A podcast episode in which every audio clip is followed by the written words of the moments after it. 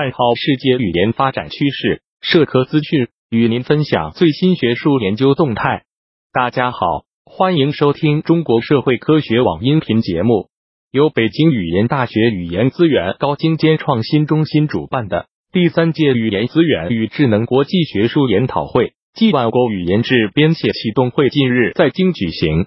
北京语言大学副校长黄毅方表示，语言研究要顺应新时代的新要求。找准事业发展着力点和切入口，推动世界语言研究工作行稳致远。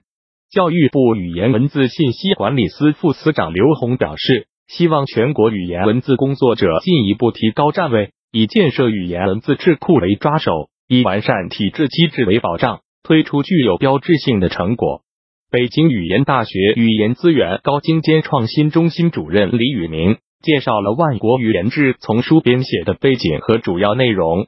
中国社会科学院民族学与人类学研究所研究员黄行认为，世界语言文字专名中的译写通则的制定与试行，可为各国人名、地名、语言名、民族名和宗教名等外文专名中译的规范化和标准化做出积极贡献。中央民族大学教授戴庆佳以老挝为例，提出在语言调查中。需要注意宏观把握，微观深入，换位思考。万国语言之丛书拟出版一百五十部左右，以介绍各国地区的语言文字基本状况、语言政策与规划、语言教育、语言生活等方面情况为主要内容，同时涉及国际组织、跨国组